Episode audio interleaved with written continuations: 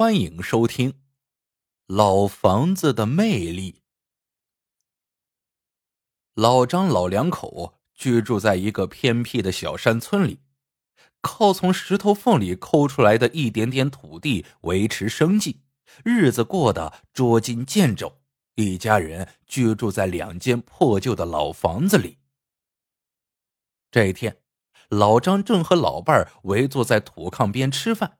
忽然从外边走进来一个五十岁左右的中年男人，还没等老张说话，来人就说话了：“老乡，我叫马三，住在城里，是下乡收老货的，你家没有吗？”这老货是当地的土话，就是古董的意思。老张笑了笑说。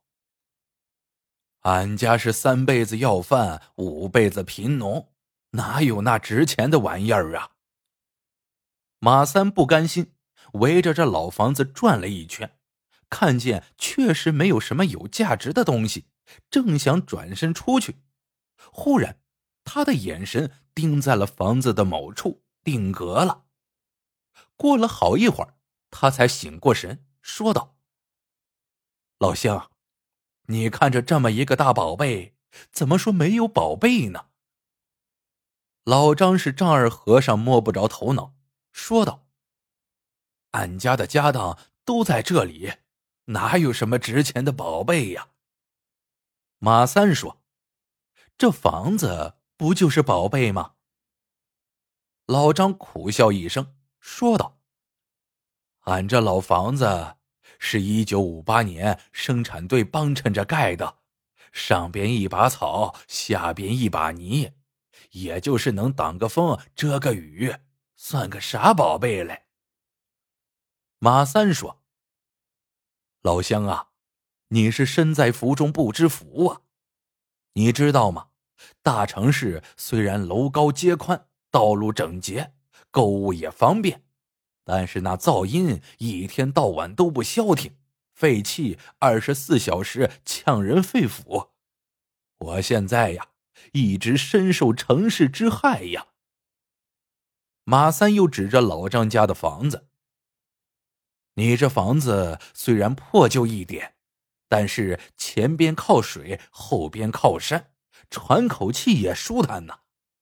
一直以来。”我的理想就是找这样一间房子，安安静静的颐养天年呢。马三一通话说的老张一愣一愣的，他做梦也没有想到，自己住了半辈子的老房子竟然有那么大的魅力。老张试探着问：“那你的意思是？”马三说：“我想买下你的房子。”到时候我和老伴儿一起在这里养老，不知老乡肯不肯割爱呀？还没等老张说话，马三又补充一句：“如果你肯卖房，我可以多给你钱，一万元怎么样？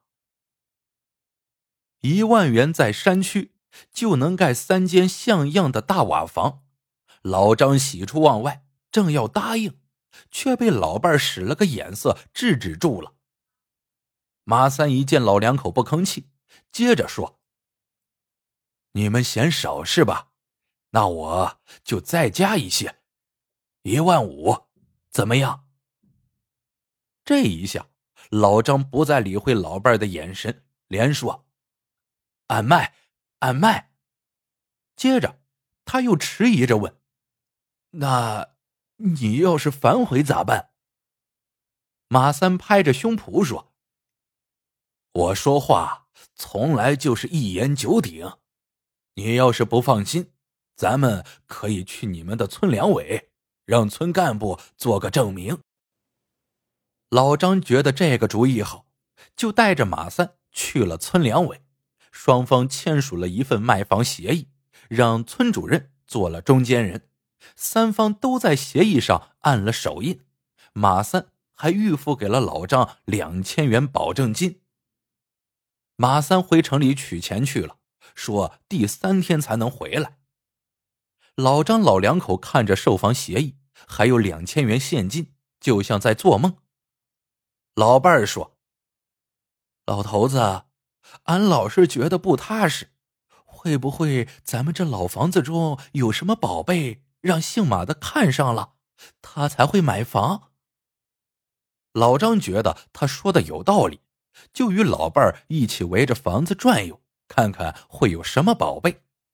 可是房间中除了一面糊满各种纸张的墙壁，就是布满蜘蛛网的顶棚，实在看不出有什么值钱的地方。越是这样，老两口越觉得心里不踏实，总觉得人家马三高价买旧房，吃老亏了。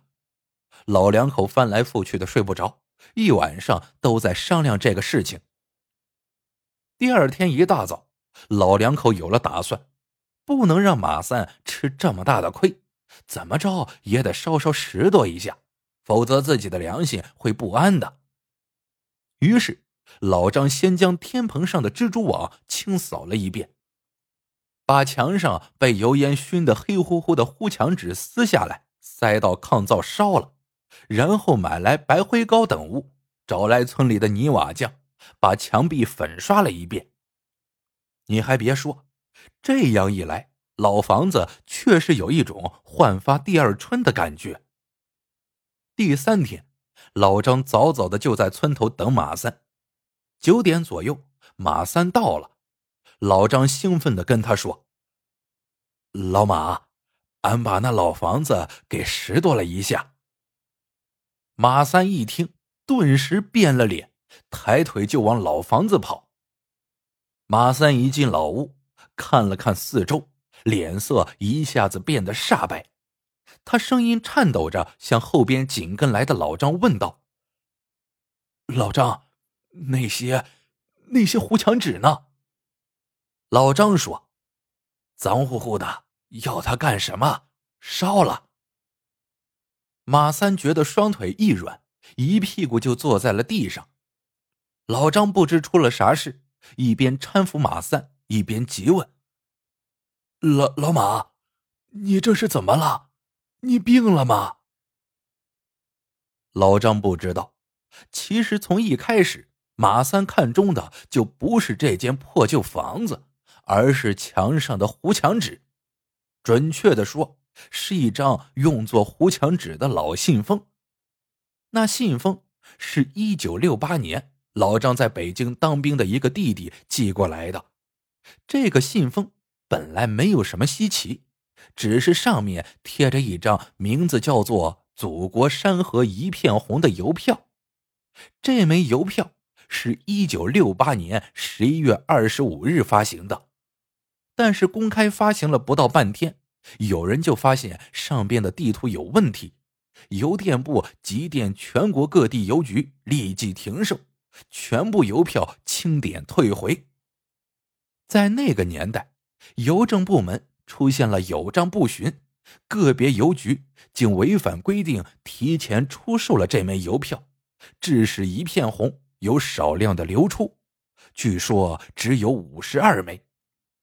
因而被人们视为邮中珍宝，名列世界珍邮之中。二零零零年，一张“祖国山河一片红”邮票拍卖的底价是七点五万元，最终卖了二十万元。好了，这个故事到这里就结束了。喜欢的朋友们记得点赞、评论。收藏，感谢您的收听，我们下个故事见。